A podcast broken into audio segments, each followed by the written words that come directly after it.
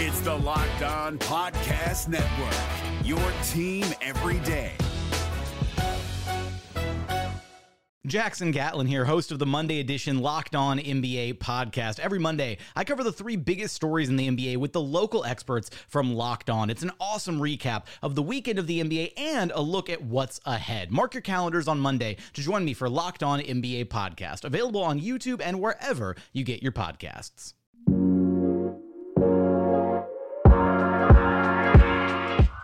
Let's get it going on the Locked On Thunder podcast on the Locked On Podcast Network, your teams every day. I'm your host, Rylan Stiles. You can follow me on Twitter at Rylan_Stiles. That's at RYLAN_STILES. This episode is brought to you by rockauto.com. All the parts your car will ever need, rockauto.com. It's officially game week for the Oklahoma City Thunder as they take on the Boston Celtics on Friday and the Philadelphia 76ers on Sunday to get the NBA scrimmage schedule started in Disney World. On today's show, let's continue the series of breaking down potential first-round opponents for the Oklahoma City Thunder, and let's break down the Denver Nuggets and how the Thunder match up with them. And let's also recap what all we missed from the Thunder and the NBA from this weekend. Let's start with the Thunder news. And the first bit of news that came out this weekend that we missed is that the 8 seeding games will not count for NBA awards. So all NBA awards will be finalized before we start games that matter inside the bubble. So for the Thunder, this impacts Dennis Schroder and Billy Donovan as they're in the running for Sixth Man of the Year and Coach of the Year, respectively. So there's nothing that those two guys can do in these 8 games to really change the mind of voters. And we'll do my picks in a little bit. But for Dennis, this is a good thing for him. He's played very well. I think that he's the clear Sixth Man of the Year already. And there's a good chance that he does miss most of these 8 games, if not all of these 8 games with the birth of his child. So with the opt-outs around the NBA, with not everyone playing, with everything that goes into this restart, I think it's absolutely warranted not to consider these final 8 seeding games as a part of the NBA awards. Now, it's unclear when they're going to decide to announce these awards. With this offseason, you look at when Game 7's going to end on like a Thursday, and then or on a Tuesday. The draft's going to be on a Thursday. Free agency's going to be on a Saturday. It's going to be boom, boom, boom. This offseason, we're not going to have that long layoff like we typically do to have the NBA awards show. And in a season like this, where the TV deal, the TV ratings are what you're fighting for, that's all you can accomplish in this bubble. You can't sell tickets. You can't get fans in the stands. You can only get fans to their television. And unlike any other postseason, you're not only fighting with baseball, which it's easy to dominate baseball. You're not only fighting with hockey, which for the NBA, it's easy to dominate hockey. If we reach October, if we survive to October, and if the NFL can get their sport started and keep playing in October, you're going to be fighting with the NFL, the king of TV ratings. The NFL puts a product on TV every week that makes money and carries entire networks. Without the NFL, CBS, Fox, NBC would all be in shambles.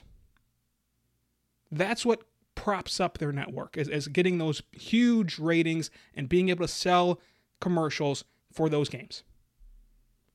So that's going to be a tough sport to overcome, especially if you see a couple of upsets in the first round and the second round, like some people project. So what I'm driving at here is, with the awards not counting in these 8 games, why wouldn't you announce the awards before the 8 games are over? Either before they start or right after they finish. Before the postseason, if I was the NBA, I would announce the awards. And I think it's pretty clear why. For starters, Rookie of the Year, if Zion can return to the bubble in time, and if they do find a way to battle into the play-in game, you've got Rookie of the Year, Ja Morant, runner-up Zion, going at it. Later on in the postseason, you would have MVP Luka or Giannis, whoever you pick, going up against the runner-up, if the finals matchup, plays out that way. There are so many added storylines to announcing your player of the year, your awards, to announcing your MVP, rookie of the year, most improved player, sixth man of the year, to announcing all of those. There's so much more to gain from it, from a TV side of things, from a storyline side of things, which you are going to desperately need as you get more competitive. Again, typically this late in the season, whenever the games start to matter more, they're competing with nobody. They're competing with regular season baseball and playoff hockey. You're going to be competing with everything in this restart. So I think that announcing your awards before the postseason could actually do a ton of good, for the television rating, and it couldn't hurt for sure. And in a shortened offseason where we're not going to have that layoff, we're literally going to jump from Game 7 to the draft in a matter of days rather than weeks. It's going to be insane not to go ahead and announce it right here, right now, before we wrap up these 8 games. So we're going to do all of my picks for every award coming up. But more on the Thunder. Nerlens Noel tweaked his ankle, and it's expected to be incredibly minor and not really even affect him playing in these 8 seeding games. But it is something to monitor as you move forward, because we know the Thunder do not have a ton of depth, and losing Nerlens Noel for any amount of time would be pretty significant, especially when you chip away at Noel. Then you talk about Dennis leaving. That second unit, it starts to depreciate very quickly if Nerlens Noel cannot play. But the ankle injury is expected to be nothing, and I wouldn't be shocked if he plays on Friday against Boston, even in a scrimmage.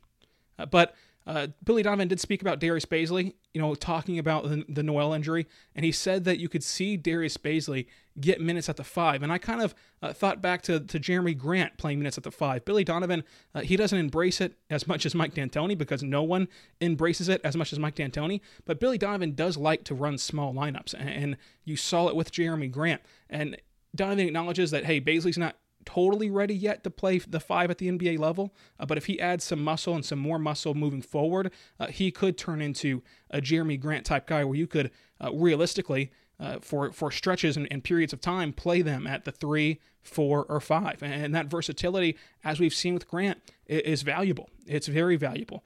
So again, for Friday, for Sunday, whenever these scrimmages don't matter, even if Noel is totally healthy, he might not play.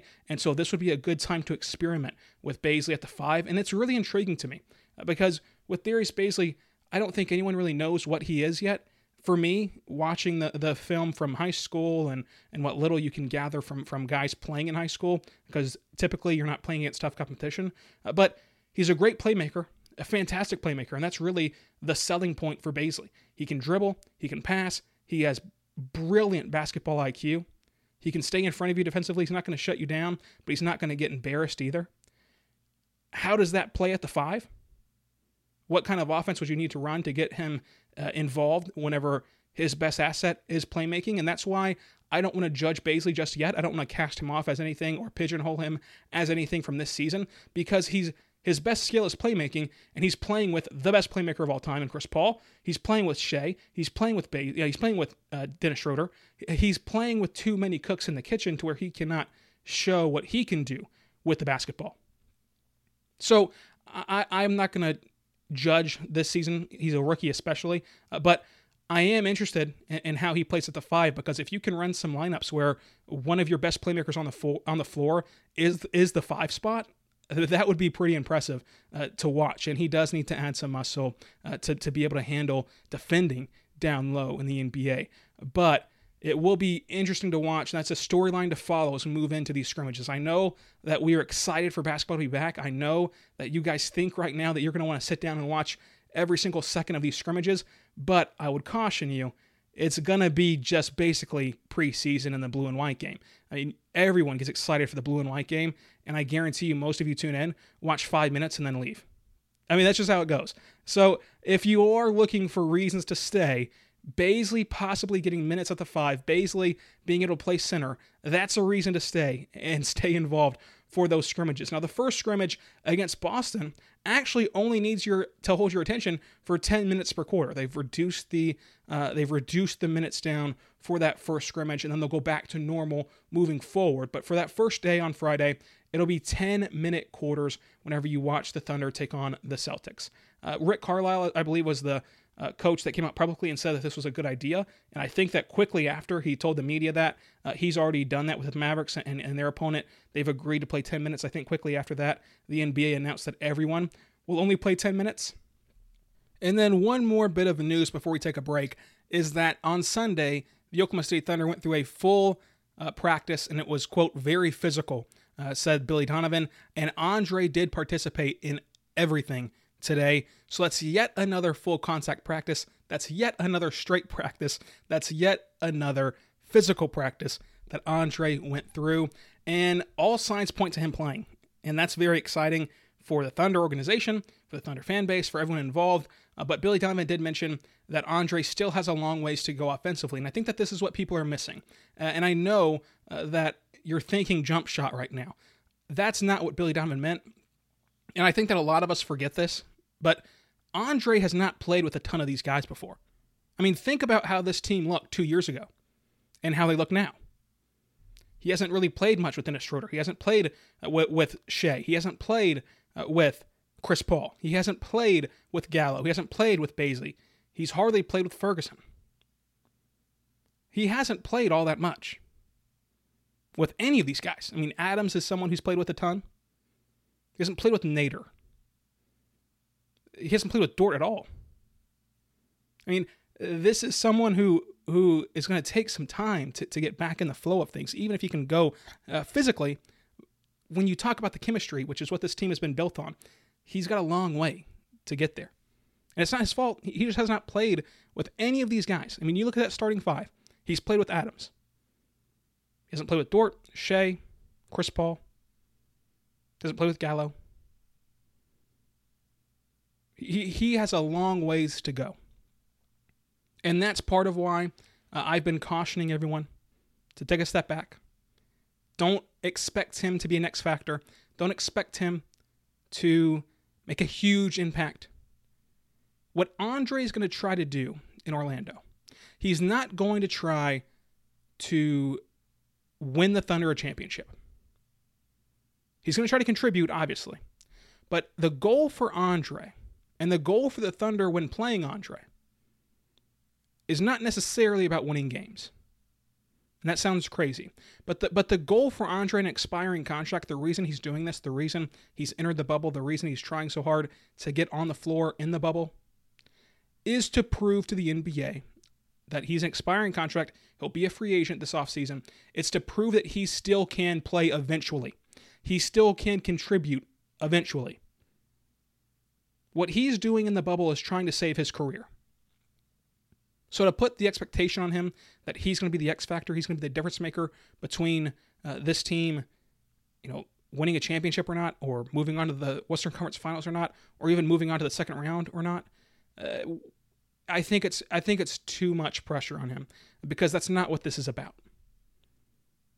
That's not what this is about. This is about a guy trying to prove to this organization and the NBA as a whole that he's still an NBA player.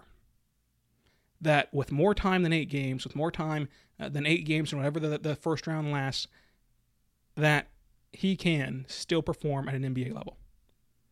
That he's worthy of one more minimum contract to further prove himself. So after the break, we will get my award picks for every NBA award. But first, I want to talk about our good friends over at rockauto.com. Rockauto.com is a family-owned business that's been serving you auto parts online for 20 years. Listen, 20 years ago, a lot of you still had dial-up internet. So if you got a phone call, your internet would just totally go out, and you couldn't continue writing your little emails, and you had trouble even writing the emails. Have to call your grandson in there, get him on the computer, type away, and send the email out. You could have been buying auto parts online 20 years ago. At a family-owned business like rockauto.com, they have an amazing selection, reliably low prices, all the parts your car will ever need. rockauto.com, with hundreds and hundreds of makes, models, manufacturers. It has everything you need, and it will tell you what's compatible with your car and what you might be looking for to solve the problem you're having, because there's no point in 2020 to be going into a chain auto parts store. Not only are we trying to social distance, but we're also trying to save you money, because if you go into that store, you're going to ask them for this part, they're going to type on their computer, they're going to order the part online and then upcharge you for the part they just bought online for you. Skip the upcharge, go to rockauto.com for all the parts your car will ever need. Amazing selection, reliably low prices, all the parts your car will ever need, rockauto.com. We're driven by the search for better, but when it comes to hiring, the best way to search for a candidate isn't to search at all. Don't search, match with Indeed. 93% of employers agree Indeed delivers the highest quality matches compared to other job sites, according to a recent Indeed survey. And listeners of this show will get a $75 sponsored job credit to get your jobs more visibility at Indeed.com/podcast. Just go to Indeed.com/podcast right now and support our show by saying you heard about Indeed on this podcast. Indeed.com/podcast. Terms and conditions apply. Need to hire? You need Indeed. So let's get into my NBA award picks. Let's start with the MVP award. And to me, this one is crystal clear. I don't see much of a debate on this front. It's Giannis. I think Giannis is clearly the MVP, and probably my hottest take is that Luka is my number two and not LeBron James. But Giannis, to me, has been the best player in the NBA. He's on one of the best teams in the NBA, and he's continued to just be historically great. I mean, he's the MVP, in my opinion. Luka, if he does not suffer those injuries, I think people forget how good he was this season. I think people forget that in December, this was not a hot take to consider him an MVP candidate, and to consider him the second, you know, the runner-up for MVP whenever he was healthy. You know, he hurts his ankle, he hurts his thumb, and things start to trend down. He's missing games. But Luka has been nothing short of incredible this season. But LeBron James is probably the runner-up in all likelihood, obviously. But I did want to give a quick shout-out to Luka. But between Giannis and LeBron, which most of you out there are going to have, tossing around these next few weeks as you're deciding who your MVP is, for me, it has to be Giannis. Let me know who's your MVP on Twitter, at Rylan_Stiles. And for Rookie of the Year, let's move on. I've got Ja Morant. Zion is incredible. Zion has been awesome to watch. He's been fun to watch. He has all the hype. But Ja Morant, what he's done over the body of work of this season has been awesome. I mean, this Memphis team is so fun to watch, and I don't think people realize how difficult it is to be a point guard as a rookie and to control an offense as a rookie, and not only do that, but ensure that your team is a playoff team as a rookie point guard. That position takes so much skill, and it takes so much, IQ to be able to manufacture an offense. I think that Ja runs away with it. I don't see the argument for Zion. I really don't. If you have one, again, hit me up on Twitter. But I don't see the argument for Zion. Outside of the explosive dunks, which are awesome, but he hasn't played enough for me. He hasn't done enough when he does play to me. He's been awesome, but he has not been what Ja Morant has done consistently and what Ja Morant has done for that Memphis team consistently. And that Memphis team is going to be really fun. But so is New Orleans. I mean, Memphis, New Orleans, Oklahoma City, Dallas. I mean, these are going to be the teams in the West in the near future. They really are. But if you want to get a third name in there, none has been awesome. The Heat have a ton of young guys that have stepped up, and it's been fun to watch the Heat. And speaking of guys stepping up on the Heat, my most improved player is Bam Adebayo. And I don't like giving this award to second-year players, so that took Luka out. I hate that, because obviously you should improve. If you're a good basketball player, you should improve from your rookie year to your sophomore year. But Bam has really shown that he is not just a good player. And what I mean by that is that he is not someone that you look at and say, oh, yeah, he's a good starter. He's going to be on a winning team. No, he's an all-star. And Bam has shown this year he's an all-star, and he's a guy that can win you games. He's a guy that can be the reason you win. And I didn't expect Bam to have that in him. I didn't expect Bam to be a superstar. Now, a couple of all-star appearances, sure. But what he's done to really, really transformed that center position and the playmaking he's added to his game and the ability that he has to work so well with Jimmy Butler and to provide offense for that Heat team. He's been the most improved, and he's been awesome to watch. But Brandon Ingram is my number 2 in that category. And then sixth man of the year. This is not being a Thunder fan at all. Dennis Schroder's the runaway for sixth man of the year. Again, like rookie of the year, I don't see an argument. With most improved, if you told me you picked Brandon Ingram, I'm fine. I'm totally fine. MVP, if you tell me you pick LeBron, I don't see it, but I can understand it. With rookie of the year and sixth man of the year, I cannot even understand the other side. Listen, the Clippers have 2 guys in the running for sixth man of the year. That automatically makes one of them a seventh man. That's how shallow of a pool the sixth man of the year award is this season. And what Dennis has done to play as a starting caliber point guard.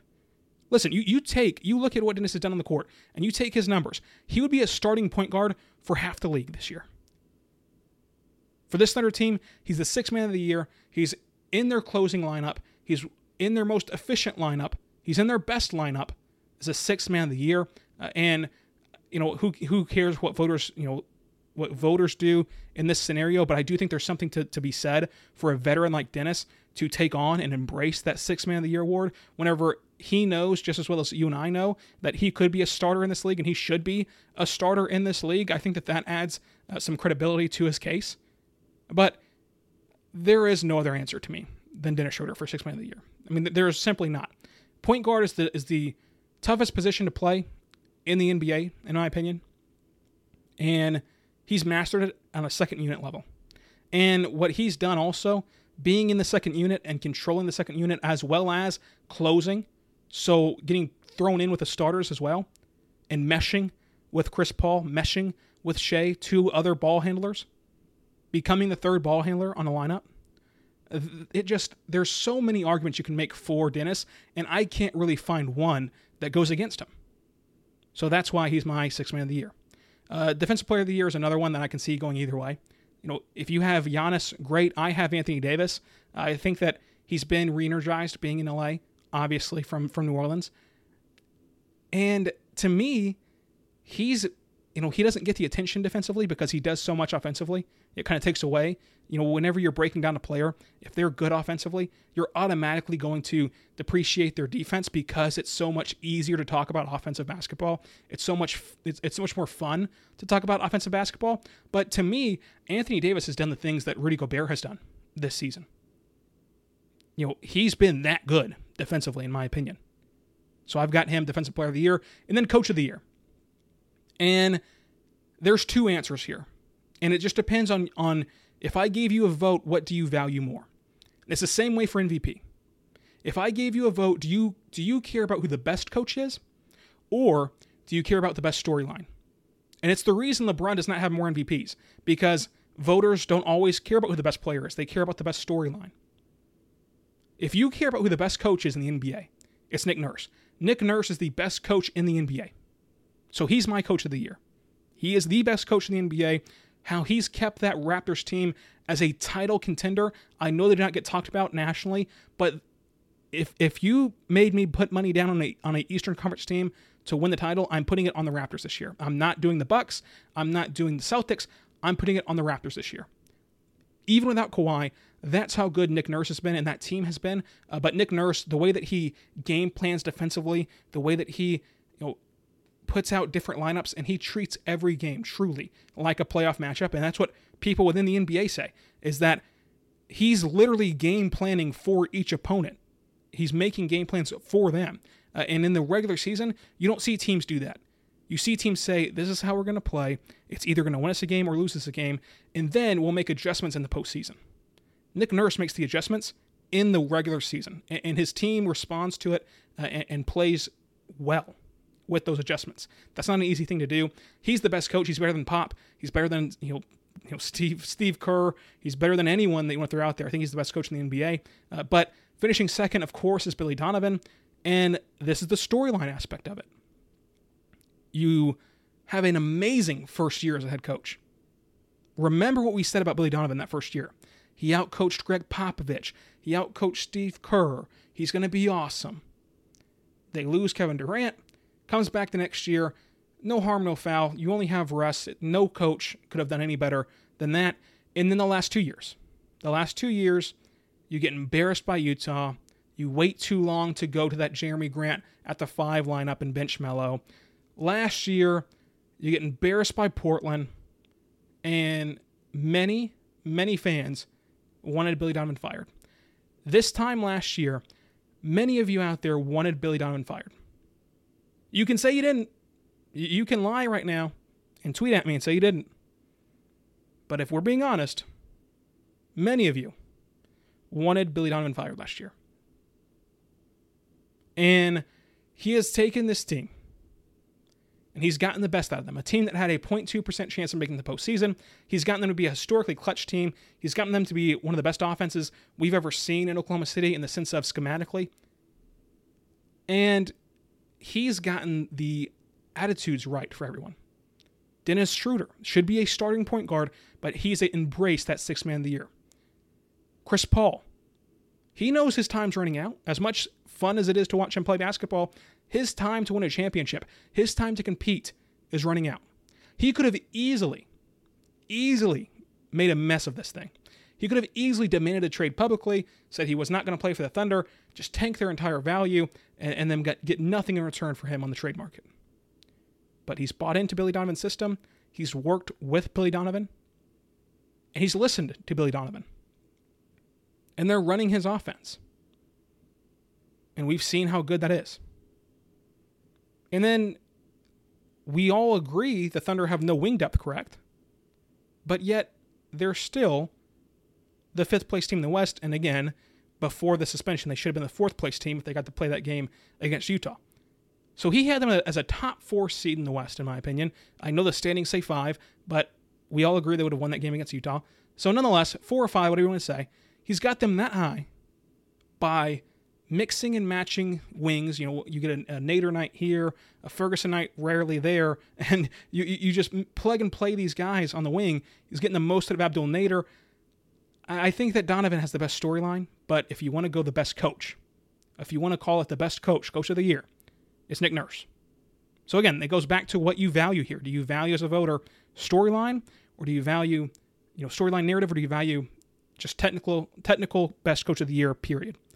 I value the best coach of the year for this, and I think that Nick Nurse does have a good storyline too, and that also hurts Billy Donovan. It's not only that he's the best coach of the year, he's the best coach, but he has a storyline. That's what's hurt LeBron. For many years, LeBron was just the best player. There was no real storyline with it other than he's the best player we've ever seen. So he lost MVPs because he did not have a narrative around him. Nick Nurse is the best coach, but he also has that narrative of he does not have Kawhi Leonard. So that hurts Billy Donovan as well. For me, I'm gonna go with Nick Nurse, but Billy Donovan is my close second, and I would love to see Billy Donovan get rewarded with the Coach of the Year award. I really would. But after the break, we're gonna break down the Denver Nuggets playoff matchup and wrap up a Monday edition of Locked On Thunder.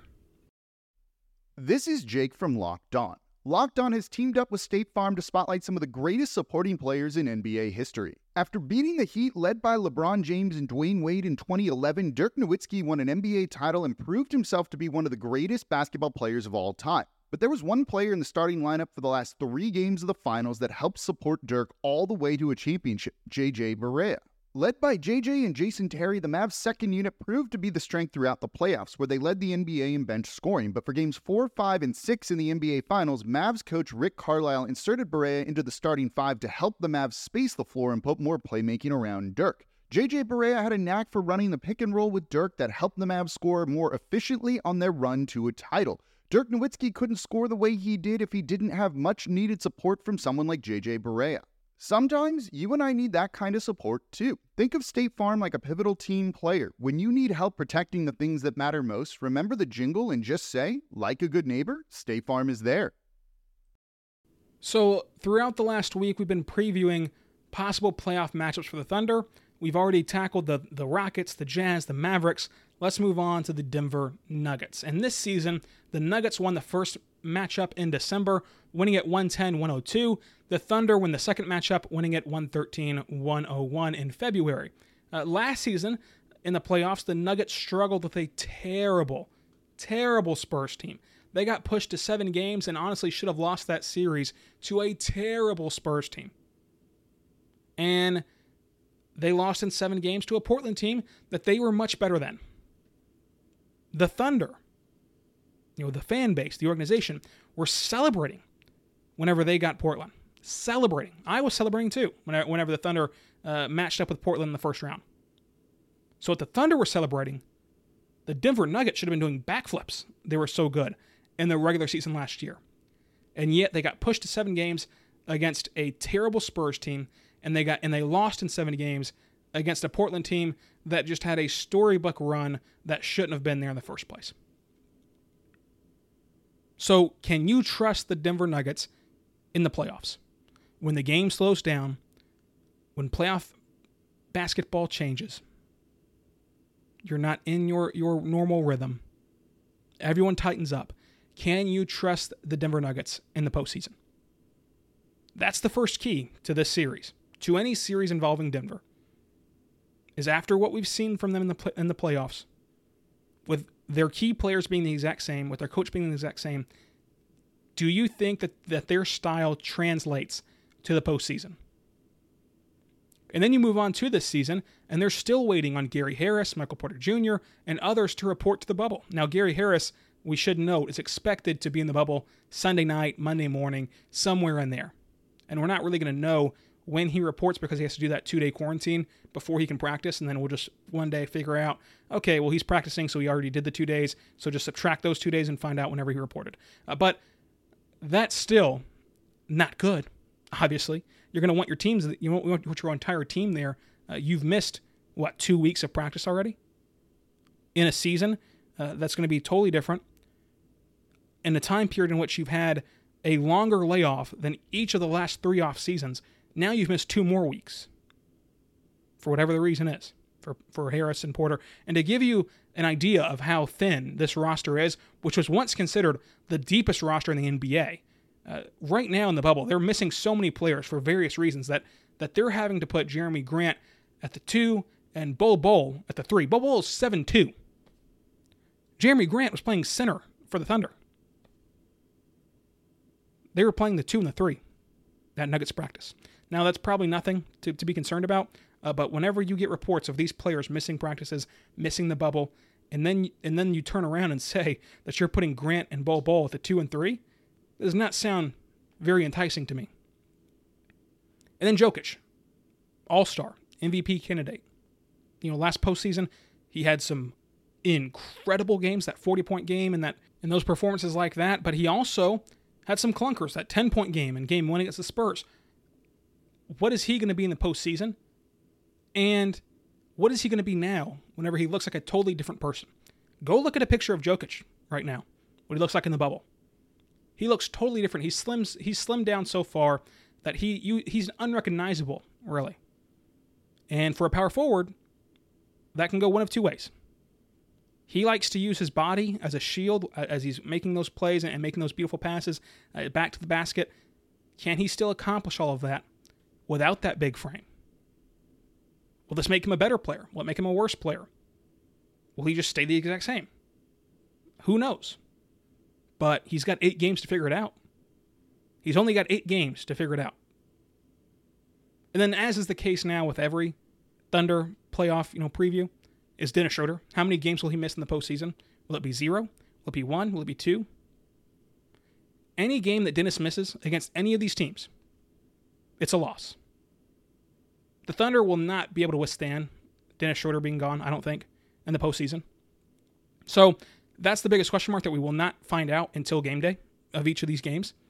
But you look at this Nuggets team. If the Thunder are fully healthy, and by that I mean, of course, having Dennis, I think the series goes 7. And that game 7, it comes down to, do you trust the Nuggets in the postseason? Or are you going to bet on the historically clutch Thunder that have not gotten blown out many times this year, that keeps games close and then wins close games?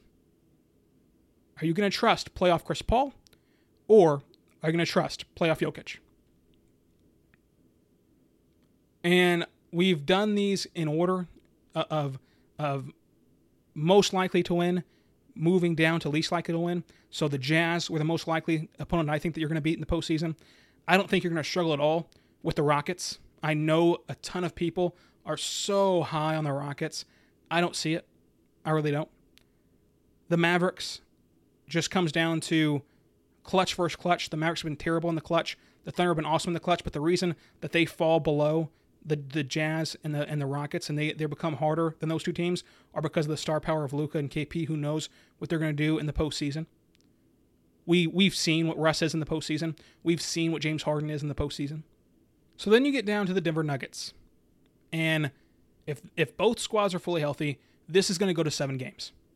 And it again comes down to, do you trust Jokic and the Nuggets in the playoffs? Or do you trust a historically clutch team in Oklahoma City with Chris Paul? Right now, I'm still leaning towards the Thunder, but obviously, if Dennis cannot play in any of these playoff games, they're going to lose that game. They're absolutely going to lose that game. So a lot of this comes down to now Dennis and when he can come back to the bubble and when he can play again in the bubble. But the Nuggets matchup will be fun. It'll absolutely be fun. But now we're starting to get into that territory of I'm less and less confident. I'm most confident in beating the Jazz, second most in the Rockets, third, and then Dallas, and then now we're getting into, okay, this is getting pretty dicey here. This is getting pretty dicey. And I think that these are the most likely first-round opponents, so we've already done the first round, really, in my opinion. I don't see a pathway for the Thunder to match up with an LA team in the first round, but we'll go ahead and preview those squads before the playoffs. Why not? I mean, we've got some days to kill before the NBA officially returns and basketball officially comes back. So this week on Locked On Thunder, tomorrow we will preview the LA Lakers and how the Thunder match up with them in the postseason. Wednesday, we'll preview the Clippers. And on Thursday, I'm going to discuss how the 76ers being good, how the 76ers being a great team in this bubble would benefit the Thunder and Chris Paul. And then on Friday, I'll talk to Madison Morris of 107.7 The Franchise and get you all ready to go for the Thunder to be playing real NBA basketball against a different NBA team for the first time in what feels like forever. That'll wrap up this edition of Locked On Thunder. Be sure to follow me on Twitter at Rylan_Stiles. That's at RYLAN_STILES. So be good and be good to one another. We'll see you next time on Locked On Thunder.